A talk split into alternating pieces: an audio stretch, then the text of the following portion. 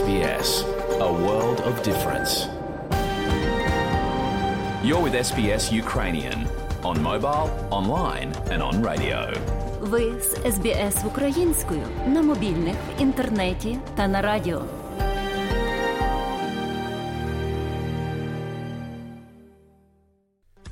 Щирі вітання усім, хто слухає україномовну програму Радіо СБС нині 9 лютого року 2023. І я, Богдан Рудницький, дякую вам, що слухаєте Радіо СБС. А сьогодні, шановні друзі, у нашій радіопрограмі, зокрема, ви почуєте короткий огляд новин Радіо СБС станом на 9 лютого. Про події із нашої героїчної України розкаже нам київська журналістка Людмила Павленко. У нас сьогодні завершення розмови із вельмишановним отцем Богданом Возняком із Української автокефальної православної церкви. У нас нині радіорозмова із новоприбулою українкою із Сіднею, яка нещодавно прибула до Австралії і долучилася до діяльності Союзу українських організацій Австралії. У Канбері успішно працює український театр із цікавою назвою Мотанка. Про це ви також почуєте сьогодні в інтерв'ю Тетяни Колдоненко із однією із ентузіастів театралів. Громадська зустріч в Українському народному домі в Есендоні. Буде, звичайно, і про більше цікавого і важливого. Тому залишайтеся з нами і слухайте радіо СБС.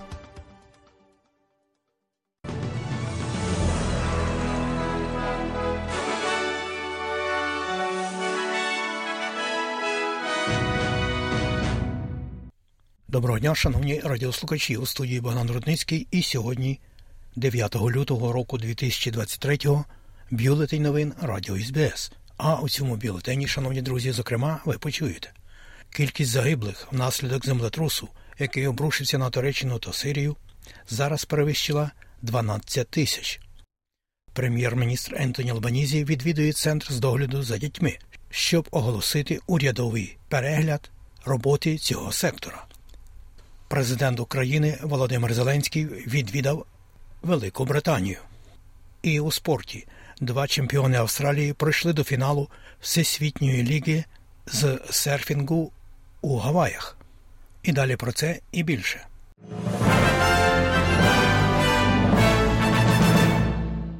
Загальна кількість загиблих внаслідок землетрусів, які обрушилися на Туреччину та Сирію, перевищила 12 тисяч людей. Щонайменше 2950 з цих загиблих є у Сирії, за даними урядової та рятувальної служби, що діє на контрольованому північному заході країни. Очікується, що кількість загиблих з обох країн може зрости, оскільки сотні зруйнованих будівель у багатьох містах стали гробницями для людей, які спали, коли стався землетрус. Житель Туреччини Ілкір розкритикував брак ресурсів для зусиль з відновлення, оскільки він чекає, щоб дізнатися, чи живі його молоді племінники. Нам потрібен один транспортний засіб, якщо ця будівля перебуває в поганому стані. А є деякі малюки. У мене є два племінники, і я не впевнений, вони живі чи ні, але все ще є певна надія, тому що їхній будинок, зокрема їхня кімната, не повністю була зруйнована.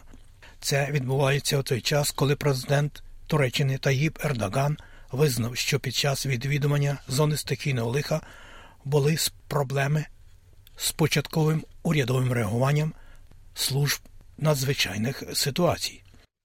Після катастрофи землетрусу Туреччині та Сирії національний регулятор благодійності радить донорам щедро надавати допомогу законним благодійним організаціям, але остерігатися закликів від установ, які можуть бути шахрайськими. Комісар австралійських благодійних організацій та некомерційних організацій ACNC Сью Вудворд каже, що через масштаби руйнувань та величину втрат австралійці прагнуть допомогти потерпілим.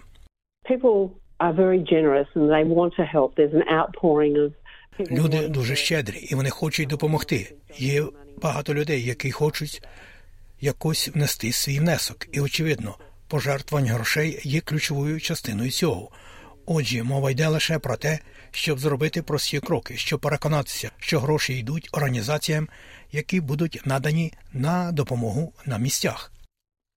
Явні ознаки цитата причетності Володимира Путіна до збиття літака рейсу малазійських авіаліній MH17 кажуть прокурори. Група слідчих повідомила, що у них недостатньо доказів для притягнення до відповідальності президента Росії Володимира Путіна або будь-яких інших підозрюваних у збитті літака рейсу MH17. Міжнародні прокурори у той же час кажуть, що явні ознаки є того, що президент Росії Володимир Путін схвалив використання в Україні російського ракетного комплексу Бук, який збив літак рейсу MH17 над східною Україною у 2014 році. А прем'єр-міністр Ентоні Альбанізі пообіцяв продовжувати домагатися справедливості для підтримки жертв і їх вимог щодо катастрофи літака малазійських авіаліній рейсу MH17 після того, як міжнародні прокурори завершили свої розслідування без подальших судимостей. Пан Албанізі сказав, що винні повинні бути притягнуті до відповідальності. Офіційний представник поліції Нідерландів Енді Крак каже, що слідчі зараз припиняють розслідування без подальших переслідувань. Uh, Ми розчаровані? запитує він. Ні, тому що ми думаємо, що пішли далі, ніж будь-коли думали в 2014 році. Чи хотіли б ми піти далі? Звичайно, так. Тобто кожен детектив хотів би знайти щось більше і йти далі. Але на даний момент ми досягли своїх меж. Ми зробили все, що можемо в наших можливостях, і наступні відповіді вони лежать в Росії. Президент України Володимир Зеленський відвідує Велику Британію. Він вже мав зустрічі із його величністю королем і прем'єр-міністром Великої Британії. А більше про це ви можете дізнатися у іншому випуску новин з України.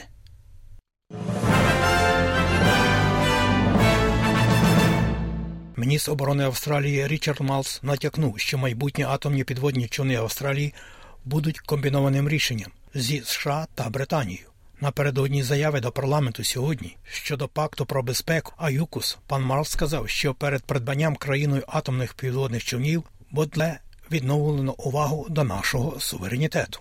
Пан Марс каже, що атомні підводні човни допоможуть розвивати спільні ініціативи, які Канбера опрацьовує вже з Вашингтоном, підкреслює важливість охорони кордонів та посилення суверенітету Австралії.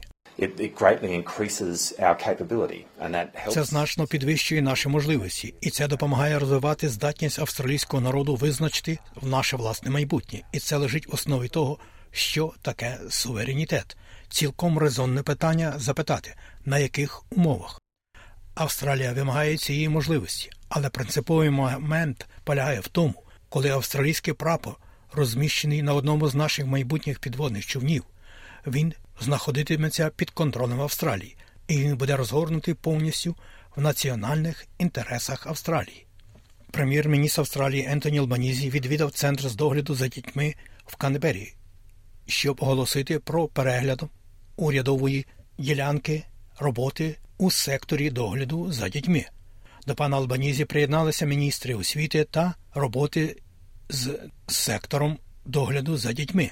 Пан Албанізі пообіцяв виділити найбільший бюджет на реформування у цьому секторі. Професор Дебра Бреннан з університету Нової Південної Валії є міжнародним експертом з ранньої освіти і буде керувати комісією з продуктивності розслідування системи. У нас є основи фантастичної системи навчання та догляду в ранньому дитинстві Австралії, але всі знають, що є ще багато роботи. У нас є проблеми пов'язані з доступністю, робочою силою, багатьма сферами. Тож ми справді добре розглянемо сектор і надамо кілька пропозицій щодо вдосконалення системи, щоб кожна дитина Австралії мала доступ до високоякісного навчання та догляду. Зростають заклики до подальшого скасування китайських торгових санкцій після першої поставки австралійського вугілля в Китай протягом більш ніж двох років. Близько 72 тисяч тонн вугілля прибуло в порт Джанцянь. Вчора, вперше з тих пір, як були введені санкції проти австралійського експорту. Прем'єр-міністр Ентоні Албанізі заявив, що впевнений у зміцненні відносин двох країн. That relationship is important for Australian jobs, Ці відносини важливі для австралійців, для нашої національної економіки, але й інша річ, для якої це також важливо, щоб Китай отримав ці товари, тому що у нас є не просто ресурси, а є вино, м'ясо, ячмінь, морепродукти. Знаєте, найкращі в світі. Я думаю, що австралійський бізнес і австралійська промисловість, як вони мені кажуть, це є те, що вони дуже задоволені конструктивним напрямком відносин. Перша частина законодавства федерального уряду Австралії про соціальний доступний житловий фонд має бути представлена в парламенті сьогодні. Міністр житлового будівництва Джулі Колінс представить проект законодавства для створення фонду майбутнього житла, органу Housing Australia та Національної ради з постачання та доступності житла. 10-мільярдний майбутній фонд обіцянкою пана Альбанізі перед виборами 2022 року, що є найбільшою інвестицією в житло за більш ніж десятиліття. Прем'єр-міністр Ентоні Албанізі не сказав, чи забезпечить травневий бюджет полегшення для орендарів, але стверджує, що нове законодавство, як очікується, буде побудовано в перші п'ять років існування фонду. У травні в нас буде травневий бюджет, але ми вже робимо значні події, коли мова йде про житло, включаючи ведення законодавства, яке ми будемо мати сьогодні для фонду майбутнього житлового будівництва Австралії. На додаток до цього, звичайно, ми сказали, що оновлення 30 тисяч додаткових одиниць соціального житла, які будуть створені, 4 тисячі з них будуть виділені для жінок і дітей, які рятуються від домашнього насильства. Про курси обміну валют, як інформує Резервний банк Австралії станом на сьогодні, 9 лютого, один австралійський долар ви можете обміняти на 69 центів США, а при обміні одного австралійського долара на євро ви можете мати 0,64 євро. У той же час, як інформує Національний банк України станом на нині, один австралійський долар ви можете обміняти на 25 гривень 48 центів. За долар США ви можете мати 36 гривень 56 копійок і з 1 євро можна обміняти на 39 гривень і 25 копійок. І про прогноз погоди. Як повідомляє Австралійське метеорологічне бюро, сьогодні передбачається у Перту 33, в Аделаїді 35, в Мельбурні 27, в Гоборді 23, в Канбері 23 також, правда, можливий невеличкий дощ. В Лонгонгу погода подібна 24, в Сіднеї 27, в Ньюкаслі 28, можливий короткочасний дощ, в Брисбені 29, в Кенс 33, трохи дощитиме, і в Дарвіні 32. Оце і все сьогодні у новинах Радіо СБС.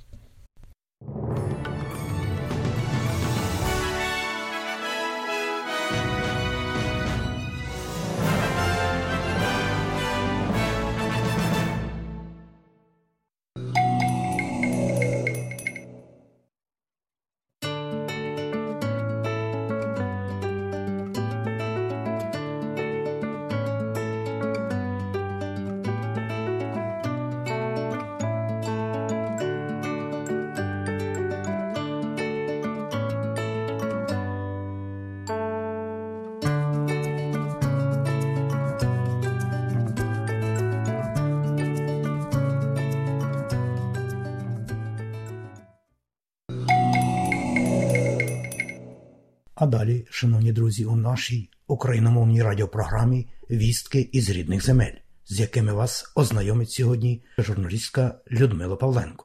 У 350-й день повномасштабного російського вторгнення, поки Росія нещадно обстрілювала Чернігівщину, Сумщину, Донеччину і Херсон, а у Києві демонтували пам'ятник Чкалову, президент Володимир Зеленський виступав у парламенті Великої Британії та став першим українським лідером, який був прийнятий на аудієнцію з британським королем Чарльзом III. Другий з часу повномасштабної війни закордонний візит президента Зеленського має на меті створити коаліцію літаків танків і надати Україні бойові літаки для захисту від російського агресора. Саме з таким закликом до Великої Британії та світової спільноти звернувся президент Володимир Зеленський. Він виступив перед британськими депутатами у Вестмінстер Холі, висловлюючи гордість за повітряні сили України. Президент повідомив, що привіз із собою подарунок від українських бойових авіаторів і передав спікеру британського парламенту шолом бойового пілота, одного з найбільш успішних асів. На цьому шоломі міститься напис: У нас є свобода, дайте нам крила для її захисту, говорить президент Володимир Зеленський.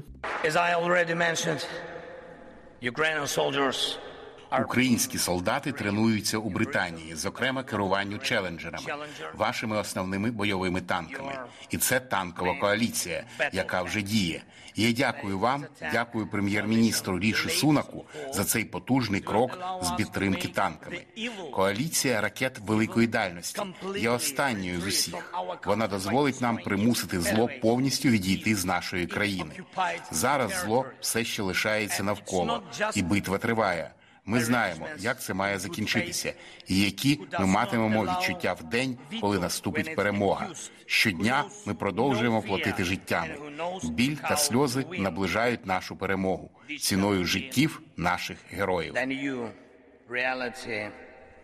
of the free world, I'm sure.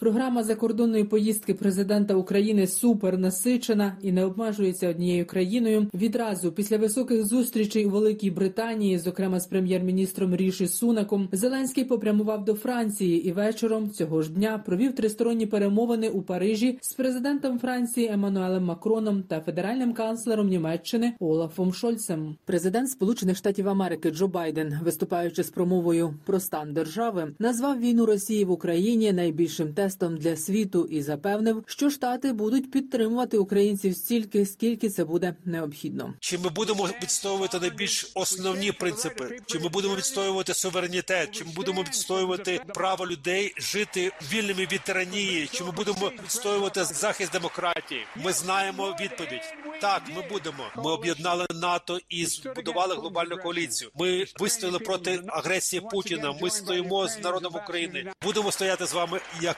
довго це потребує. Німеччина надасть Україні до літа до 25 одиниць бойових танків Леопард 1 До кінця року збройні сили України отримають ще 80 танків. Про це повідомив міністр оборони України Олексій Резников за підсумками зустрічі зі своїм німецьким колегою Борисом Пісторіусом, який відвідав українську столицю з неоголошеним візитом напередодні. Міністри також обговорили варіанти пришвидшення виготовлення боєприпасів для України, зокрема систем протиповітряної оборони. Швейцарія близька до того, щоб скасувати заборону на передачу Україні озброєнь швейцарського виробництва. У парламенті країни представили законопроект, який надасть право уряду дозволити реекспорт швейцарської зброї до країн з такими ж демократичними цінностями, як у Швейцарії. Автор документу наголошує, що у Швейцарії не може бути права вето, аби зупинити інші країни у наданні допомоги Україні. В іншому випадку це означатиме підтримку Росії, що не є нейтралітетом. З такою позицією погоджується все більше виборців у Швейцарії. Соцопитування Сотомо опубліковане 5 лютого засвідчило, що 55% респондентів підтримують дозвіл на реекспорт зброї в Україну. Швейцарський нейтралітет щодо непостачання зброї воюючим країнам діє з 1815 року та був закріплений договором 1907 року. Україні діє окреме ембарго на продаж зброї Україні та Росії. Аналітики американського інституту вивчення війни, які упродовж кількох тижнів застерігали про високу імовірність нового потужного російського наступу на Україну, нині дійшли висновку, що російські війська готують наступ, але їм бракує бойової потужності. Раніше російський міністр оборони Сергій Шойгу заявив, що російські війська успішно розвивають операції на Донбасі під Бахмутом і Вугледаром. Аналітики ж припускають, що швидше за все Шойгу озвучив ці заяви, аби створити видимість формальності та легітимності для міністерства оборони Росії, яке продовжує реформувати російську армію, готуватися до нового наступу та створювати умови для тривалої операції в Україні. У інституті вивчення війни зазначають, що російське військове командування можливо поспішає розпочати широкомасштабну наступальну операцію з метою захоплення Донецької області в нереалістичні терміни і ймовірно без достатньої бойової потужності.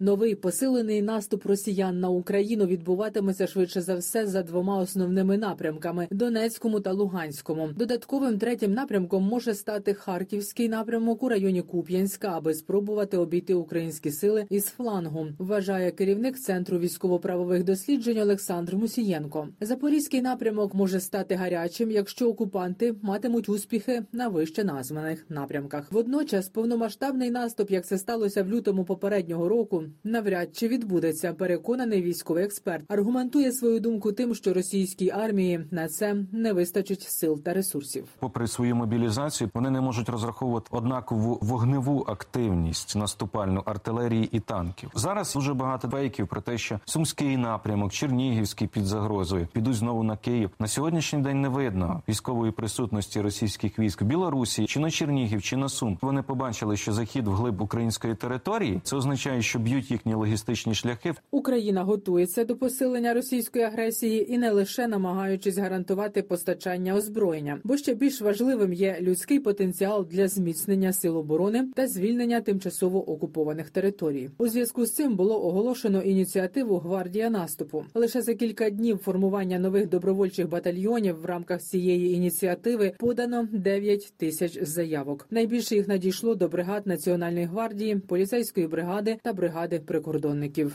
У полоні російської армії абсолютно всі бранці втрачають десятки кілограмів ваги через незадовільне харчування та потребують психологічної реабілітації після повернення. Про це розповів уповноваженої Верховної Ради України з прав людини Дмитро Лубінець. Він також поінформував, що наразі пропозиції української сторони провести обмін усіх на всіх проігноровані Російською Федерацією. Дипломати продовжують свою роботу, аби знайти аргументи для такого обміну і принаймні обміняти важкопоранених людей. Наголосив наголосив омбудсмен. Там не те, що фруктів, там і овочів немає, там елементарних речей немає. Знову ж таки, там годують так, що абсолютно всі втрачають десятки кілограмів, саме десятки. Так само ми розуміємо, що після того, що пережили наші герої та героїні, їм потрібна психологічна реабілітація. Спільна позиція українського парламенту та Сполучених Штатів Америки щодо визнання приватної військової компанії Вагнер міжнародною злочинною терористичною організацією допоможе Україні знайти власника компанії Євгена Пригожина і притягнути його до відповідальності. Про це заявив генеральний прокурор України. 6 лютого Верховна Рада України схвалила постанову про визнання приватної військової компанії Вагнер міжнародною злочинною організацією. Крім того, за даними західних медіа, Британія також планує визнати цю компанію терористичною організацією. Говорить генеральний прокурор України Андрій Костін. Ми розпочали процедуру заочного так званого досудового розслідування. Якщо ми беремо достатньо доказів, а я в цьому впевнений, то ця справа буде передана до суду.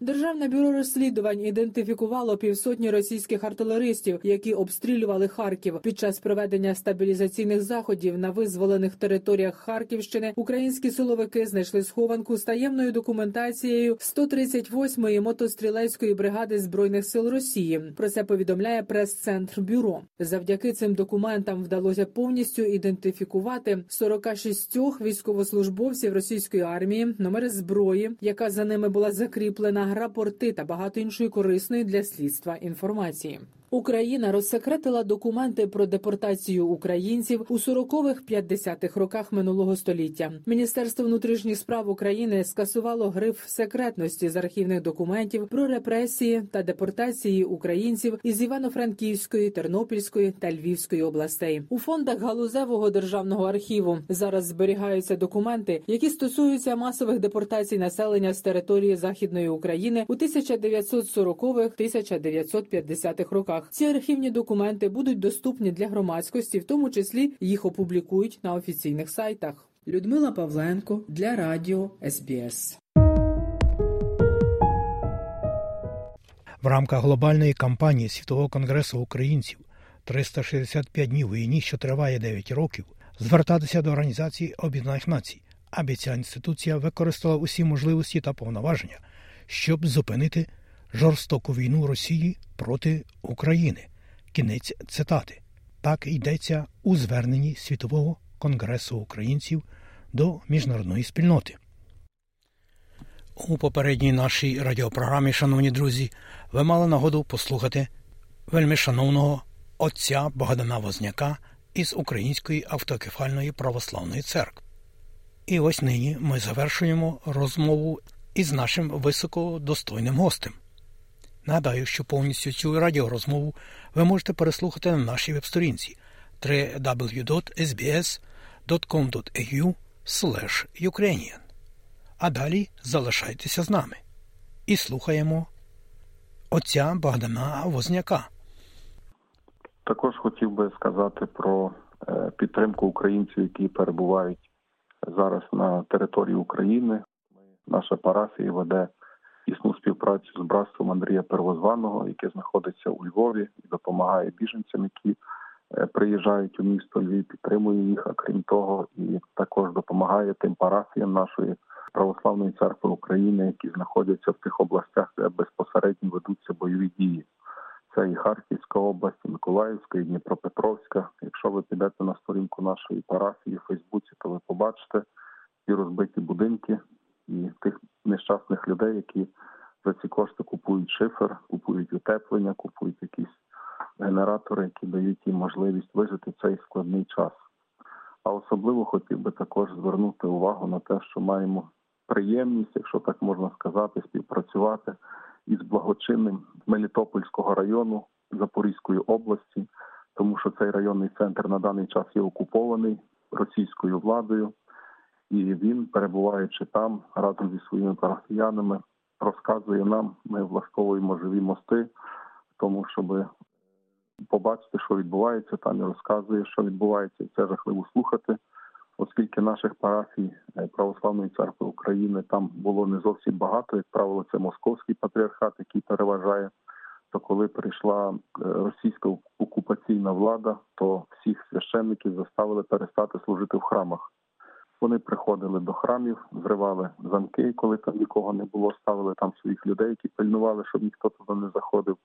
А ті, які приходили служити, то вони їх вивозили за місто, ламали зуби, ламали ребра, і на тому їхня робота закінчувалась. І на жаль, в наших храмах богослужіння в цьому районному центрі православної церкви України, на жаль, е, не відбувається. Ходять по хатах. Шукають переписку, забирають телефони, і коли щось знаходять, то садять на довгий термін певні підвали, приміщення, в яких вони по різному знущаються над нашими українськими людьми. Але Отець Валерій з позитивом дивиться на ситуацію. і Каже: ми чекаємо ЗСУ. Вони раділи, коли наші українські війська повернули Херсон. Ось і так само кажуть: ми чекаємо. Ми чекаємо, що наш Мелітополь теж визволять від цієї окупації. Каже, роботи нема, продуктів харчування нема, лікарств нема. Каже, ніхто їх не привозить. З людьми ніхто не рахується, всіх забирають на фронт. Хочеш ти не хочеш, беруть, в'яжуть і забирають. І каже, це просто жахливо і каже, не знаю, доки це буде продовжуватися. Але єдине, що тішить нас, це те, що Приватбанк працює. Люди не хочуть переходити на російську валюту, то ми теж відсилаємо і для нього якісь кошти, щоб вони могли придбати лікарства. Наші парафіяни могли придбати якісь засоби необхідні для того, щоб забезпечити свою життєдіяльність до моменту, коли туди не прийде Україна. Дякую. І ось, будь ласка, можливо, ви хочете ще щось сказати нашим радіослухачам то прошу. Ви знаєте, недавно помер наш такий герой України Дмитро Васильович Павличко, якщо не помиляюсь. Я знайомився з його творами. На жаль, вже посмертно. Ось, бо знаєте, як правило, так так в житті буває. Коли людини не стає, тоді починаєш шкодувати, правда, і десь в цьому е, я теж не є виняток, але знайомлячись із його творчістю більше, е, натрапив на такий гарний вірш, який він написав. Е, він називається Де найкраще місце на землі. А він питає в сонця, каже: Ти високо, ти все бачиш. Розкажи мені, де люди найкращі, де місце найкраще. А сонце каже йому: Так, я бачу багато, стою високо, і каже, ці люди є рівні, але найкраще місце це є там, де народився ти. І насправді хочу власне звернутися до всіх українців. Австралії, яким нелегко, які несуть цей тягар життєвий, несуть свій хрест. Напевно, ніхто з них не думав, що будуть жити в Австралії, але хочу запевнити, що Австралія це не останнє місце, куди приведе нас Господь. Тому важливо нам всім виконувати свій обов'язок, який належить, знаєте, і в певних обставинах діяти правильно, боятися гріха, старатися чинити правду, справедливість. Ось завжди, як я вже про це говорив, мати любов в своєму серці. І ми всі труднощі Божої допомоги легко переможемо. Ми їх легко перейдемо. Тому я хочу напевно подякувати вам за можливість поспілкуватися. Хочу, щоб всі знайшли свою можливість в Австралії, набирались доброго досвіду. Хто планує повернутися, щоб привозили його в Україну. Але найголовніший меседж це те, що ми все повинні робити з Богом. І хай Господь допомагає всім нам, чи в Україні, чи в Австралії, чи будь-де би, де би ми не знаходилися. Дякую вам, отче, за те, що знайшли час і е, поговорили з нашими радіослухачами. І бажаємо вам успіхів у такій нелегкій душпастерській праці, оцей такий нелегкий час для е, українців по всьому світу, і, зокрема, на наших рідних землях. Хай щастить вам, отче. Дякую, дякую, дякую вам, Богдане. Дякую. Хай Бог всім нам допомагає.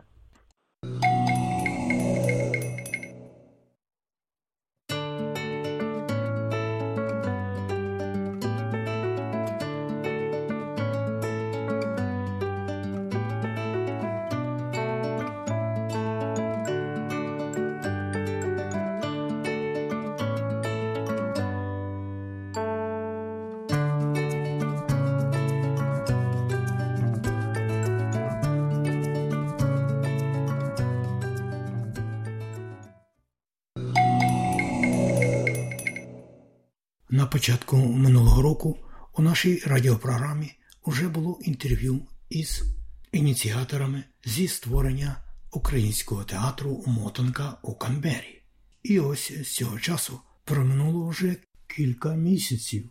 І нині ми повертаємося до теми української мотанки.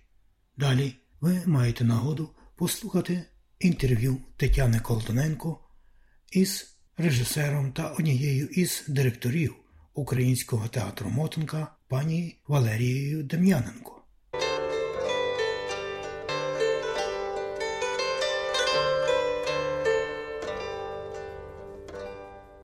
Сьогодні ми розмовляємо з Валерією Дем'яненко, режисером та одною з директорів театру Мотанка, який нещодавно утворився в Канбері. Доброго дня, Тетяно. Дякую, що запросили знов до вашої передачі, до вашої програми. Нам це дуже е, цікаво, дуже лесливо. Дякуємо. Скільки часу вже існує ваш театр? А, Ну, в нашій голові він вже існує напевно роки три, як сама ідея взагалі театру.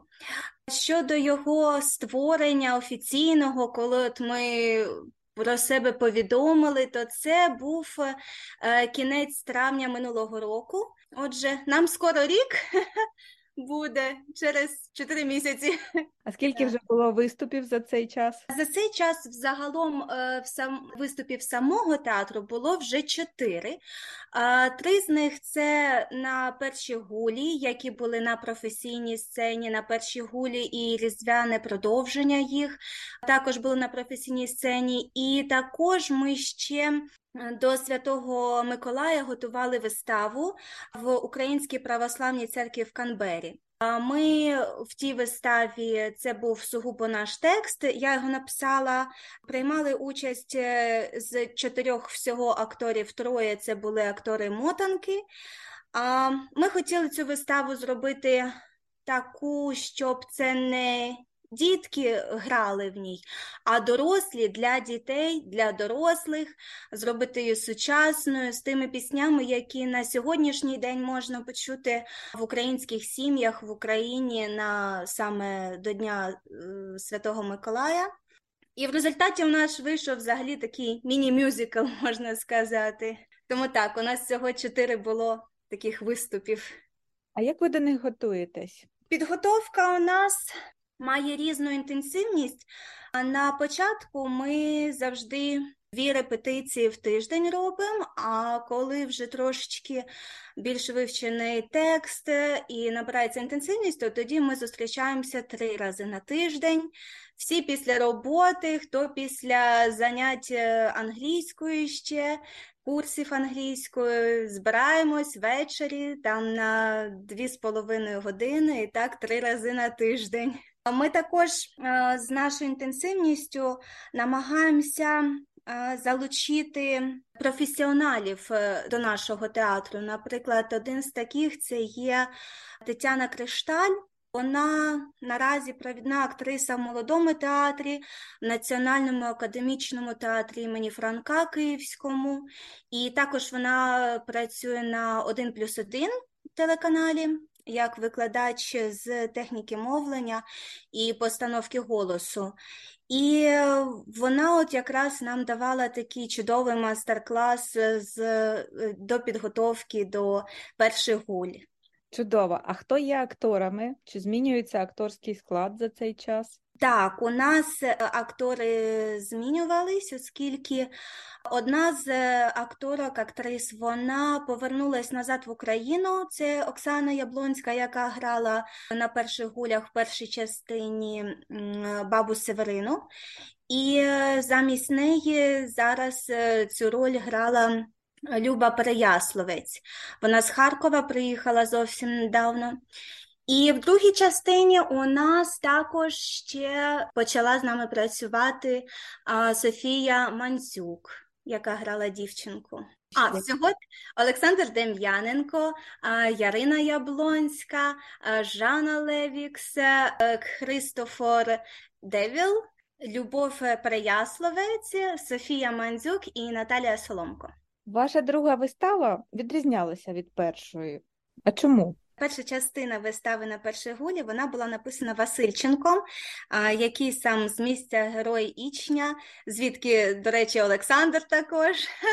Такі обставини у нас цікаві, і ми навіть не знали, але коли глибше почали копатись, то е, виявляється, 8 січня у Васильченка день народження це саме тоді, коли ми ставили другий раз нашу виставу. Тому так у нас трошки, е, мабуть, якесь космічне щось між нами є в цьому плані. Він нам, мабуть, допомагає. А другу частину я написала сама. Ми хотіли зробити, не хотіли робити нову виставу, щоб це не було поспіхом і так далі. Тим більше для наших акторів е, ну, вчити новий текст повністю нової вистави це, це важко, тому що це не є їхньою основною роботою. І е, тому другу частинку ми рішили присвятити Різдву.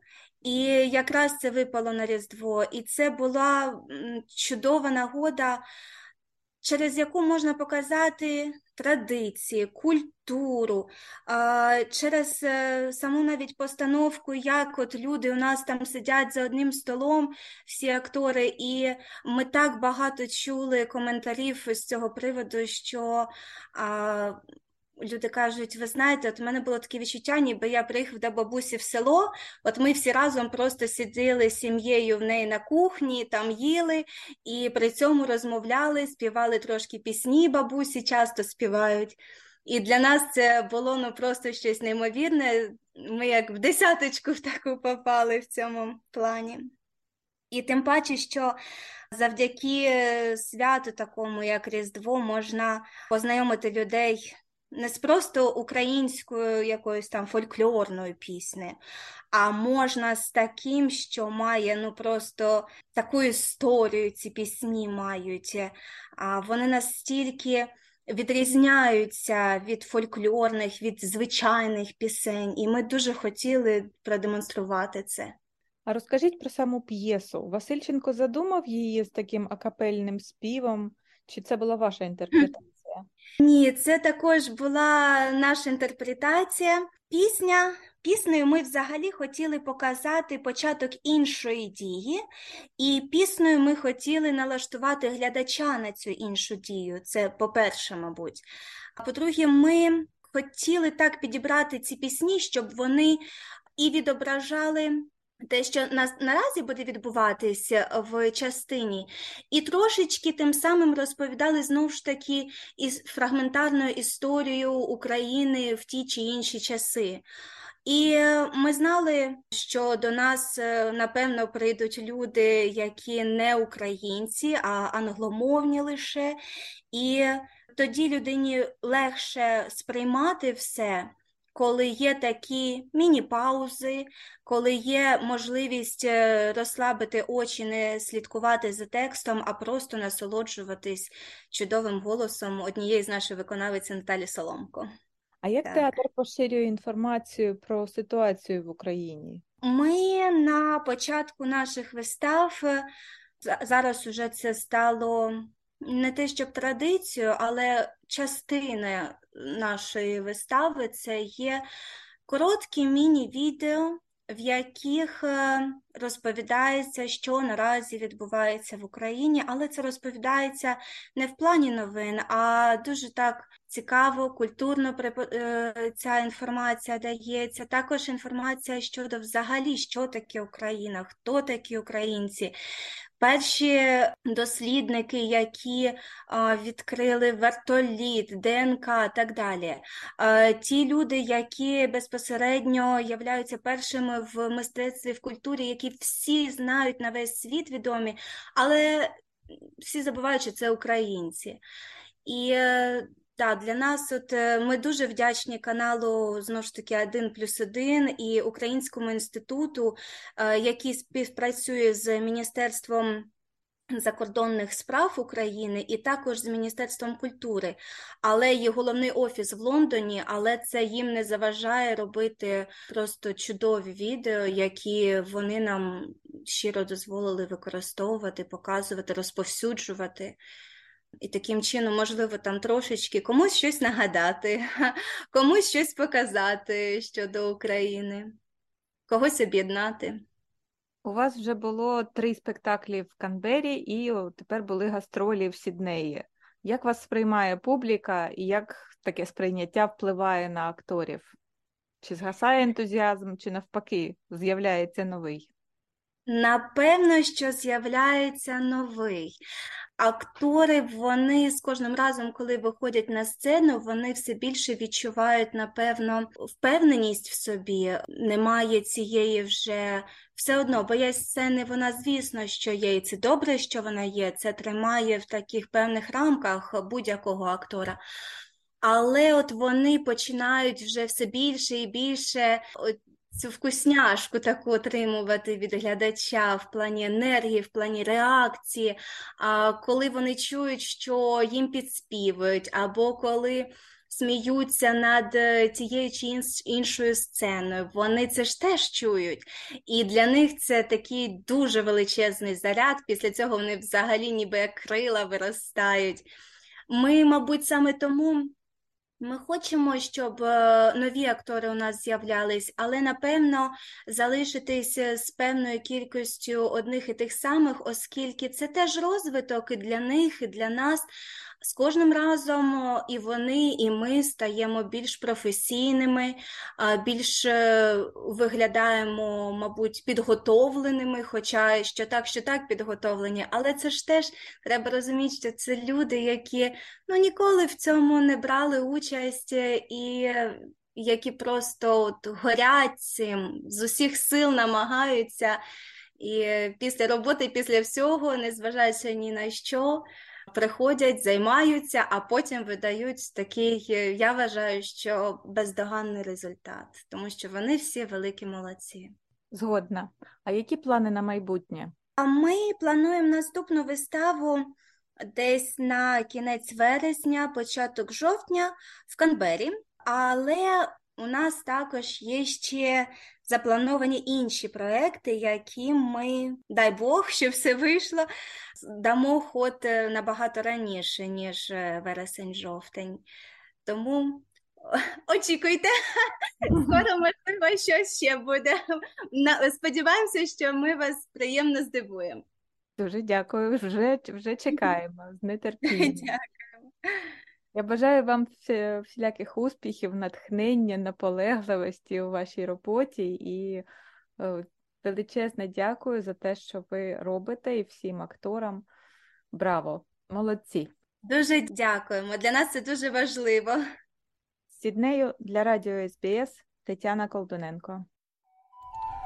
Сьогодні, шановні радіослухачі, ми знову торкаємося новоприбулих українців, яких російська військова агресія розкинула по всій планеті. Понад 5 тисяч їх прибуло і до Австралії. Прибувають вони і тепер, хоча поволі. І, звичайно, усі стикаються з різними труднощами у новій країні. І ось далі. Нині ми розмовляємо із новоприбулою молодою українкою Катею Коревою. А розмовляємо ми на різні теми мігрантські нашого життя тут, на п'ятому континенті, про важливість соціальних мереж та поширення правдивої інформації. Тому залишайтеся з нами і слухайте Радіо СБС. Вітаємо вас, пано Катю, на хвилях Радіо СБС. І ось, будь ласка, розкажіть дещо про себе спершу для наших радіослухачів. Вдячна вам, по-перше, за те, що запросили мене, бо я дуже рада якось познайомити усіх з собою. От а, приїхала я 22 квітня минулого року сюди, в Сідней. На відміну від можливо більшості новоприбулих, я ніби була готова морально до такого переїзду. Точно не в таких умовах і не в цей час, але я хоча б розуміла, куди я куди я їду. От три роки назад ми сюди їздили з моїм хлопцем е, в гості, тому що в нього тут живе сестра. Відповідно, ми знали, що таке Австралія, що таке Сідней, і саме після тої подорожі ми вирішили, що будемо колись їхати сюди, пожити на кілька років в іншій країні. Такий був наш гарний план. От, але минулого року сталося так, що нам довелося це все робити поспіхом дуже швидко не розуміючи наскільки довго ми їдемо, куди з обмеженою кількістю речей. Ну так як в більшості я так знаю новоприбулих, що тут, що в інших країнах. Дякую. А ось де ви працювали чи навчалися в Україні, якщо можете поділитися з цим? Працювала я останні роки як дизайнер для соціальних мереж і ну, в Україні для різних компаній, деяких за кордону, деяких українських. От і працювала як е, веб-дизайнер. Це моя основна робота була. Але приїхавши сюди, я зрозуміла, що хочу працювати більше з соціальними мережами, е, тому що мені здається, в такій боротьбі, як зараз є з пропагандою російською, в загалом інформаційній війні, соціальні мережі дуже класно працюють ними дуже легко поширювати якісь історії українців з України, відео, якісь короткі інформацію про нашу історію, що як трапилось, про нашу культуру, і загалом про те, що відбувається щодня в Україні. От і мені пощастило, тому що е, СОА якраз шукала дизайнера для соціальних мереж, і я подалась на таку вакансію і прийшла. Чому дуже рада. Це дуже важлива ділянка в діяльності Союзу українських організацій Австралії. А ось що входить до ваших обов'язків? Чи це тільки веб-сторінка Союзу українських організацій Австралії, чи Фейсбук, чи інші соціальні мережі? Соціальні мережі це майже всі, які можуть можуть бути. Це ну наразі це Фейсбук, Інстаграм, також в планах скоро зробити LinkedIn, тому що це більш така, якби бізнесова і іміджева соціальна мережа. Її круто нам мати як організації, особливо нам, тому що ми в основному спілкуємося з владою напряму. Ну, презентуємо нашу діаспору тут. От і ще в планах мати YouTube, тому що в нас є достатньо багато відео, які ми би хотіли поширити, і сумно їх мати лише в Фейсбуці або в Інстаграмі чи на сайті. Ну, хочеться їм давати якось життя далі поза цими ще мережами. От, але про них ну про, YouTube ще не можу багато казати, тому що це все ще в планах. Ми ще а, працюємо над стратегією, які саме відео ми туди будемо додавати, що саме ми хочемо там транслювати від нас, е, як від організації, яка ну представляє інші організації в Австралії. Але попередній план такий. Основна робота СОА це презентація нашої української громади для місцевих тут для австралійців. Давайте перейдемо до більш може складнішого питання або більш сумнішого, якщо можна так висловитися. Ви прибули разом із багатьма сотнями українців, які втекли від війни, і ось, будучи вже кілька місяців, скоро буде майже рік, коли українці почали масово, можна сказати, тікати від цієї війни. З огляду на цей час, ось що би ви вирізнили, з якими найбільшими проблемами стикаються наші люди тут? Mm, на вашу я... думку, звичайно. Так, я говорю тільки від себе і, напевно, від того кола, з яким я спілкуюся, новоприбулих. От най, найчастіше це проблема з тим, що люди не знають е, мови. Відповідно, їм важко тут знайти якусь е, ну, високооплачувану роботу. Дуже багато з них е, можуть бути крутими професіоналами, мати гарний досвід в Україні, але він тут по суті ну не зараховується, тому що людина або не знає мову, або просто ну мусить іти десь на якісь на початкового рівня, скажімо так, е, роботу, типу якимось джуніором працювати, ну початківцем. От для багатьох з того, що я знаю, це може бути проблемою. От, але якщо ти ну вмотивований працювати і починати кар'єру тут, то зрозуміло, що ти її все, все одно почнеш, не зважаючи на такий крок назад для себе, як професіонала в якійсь кар'єрній сфері. От а також часто є. Хоча навіть з цим, типу, повернемось до того, що з англійською тут е, в Австралії допомагає по суті. Можна навчатися безкоштовно в тейфі, можна так само продовжувати навчатися, можливо, навіть з викладачами в Україні англійської мови, які тобі можливо детальніше краще пояснять все в англійській. І в будь-якому разі знайти якусь роботу тут точно можна. Ну, Люди тут дуже допомагають, як австралійці, так і українці досі, від чого я постійно в шоці. От, але тоді в тебе постає наступна проблема. Поки ти шукаєш роботу, тобі треба десь жити і шукати квартиру. От з тим теж виникають проблеми з того, що я знаю.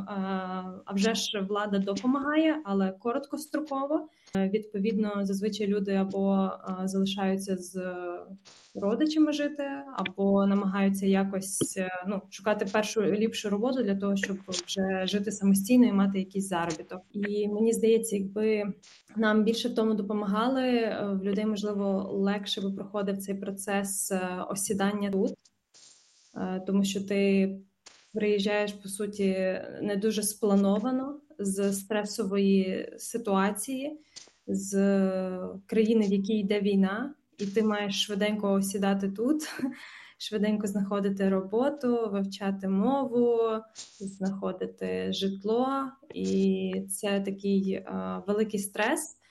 В ньому мені здається, так як з мого досвіду, з досвіду моїх знайомих, влада дуже допомагала, українська громада теж дуже допомагала.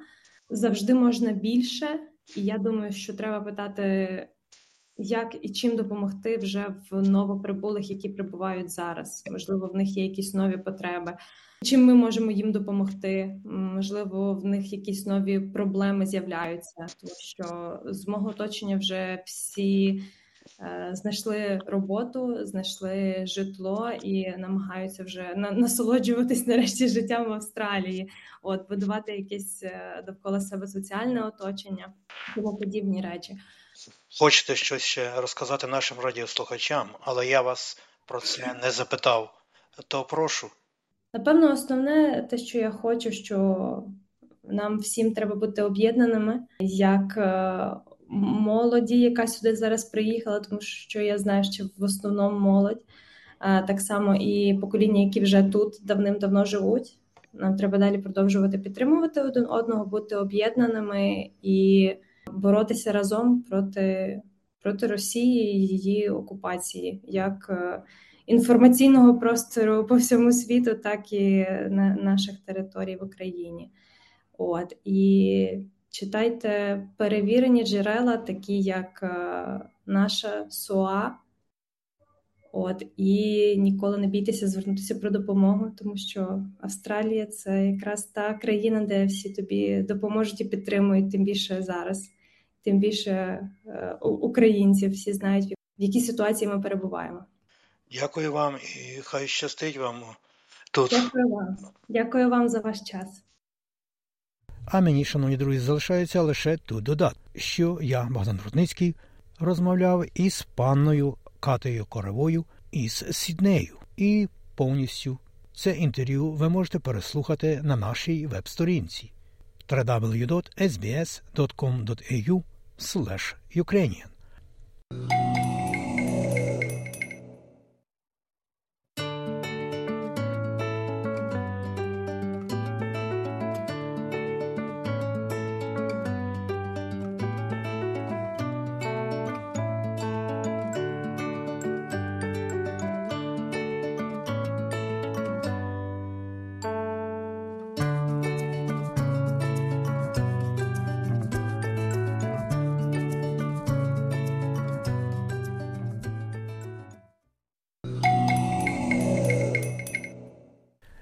Нашого світу по всьому світу. І справді, куди не заносить доля українських людей. Отож далі про українсько-іранську родину, яка не так давно прибула до Брізбену і розпочала свій бізнес. З деякими подробицями далі Ірина Германович. Після 20 років життя в Ірані Юлія разом з чоловіком та трьома дітьми переїхали до Австралії. В жовтні 2021 року сім'я прибула до Брізбену і вже в грудні минулого року започаткували сімейний бізнес. Чому обрали Австралію? Ми сюди приїхали у 2021 році. Е, приїхали сюди з сім'єю, з чоловіком та дітьми. Обирали саме Австралію, тому що тому що чули, що це країна щасливих людей. І ще тут є море, океан. Це мене дуже приваблює. І також гарний, дуже погодні умови гарні. Ось. А... Так, е, наскільки по якій візі ви приїхали, і наскільки легко взагалі було отримати ці всі документи і зібрати документи? Чи важко було були якісь виклики? Ми сюди приїхали по бізнес-візі з сім'єю. Е, ми їхали не з України, ми їхали з Ірану. Я там дуже багато років прожила, тому що в мене чоловік з Іран, е, іранець. Документи ми збирали дуже швидко. Якось так у нас дуже все швидко і гладко получалося. Ми ну. Все було чисто, нормально через юриста. Всі документи, які пакет він нам сказав зібрати, ми все зібрали. Тобто, все прозоро, все понятно, все було нормально. Ще я хотіла е, сказати про своїх батьків, коли почалася війна і коли відкрили туристичні візи. Дуже хотіла подякувати австралійському е, департаменту за те, що вони так швидко відреагували. Ми отримали візу для батьків е, за три години. За три години в нас вже на імейлі вона була, і я просто реакція така була просто ні, ніхто не сподівався, що ми так швидко отримаємо цю візу.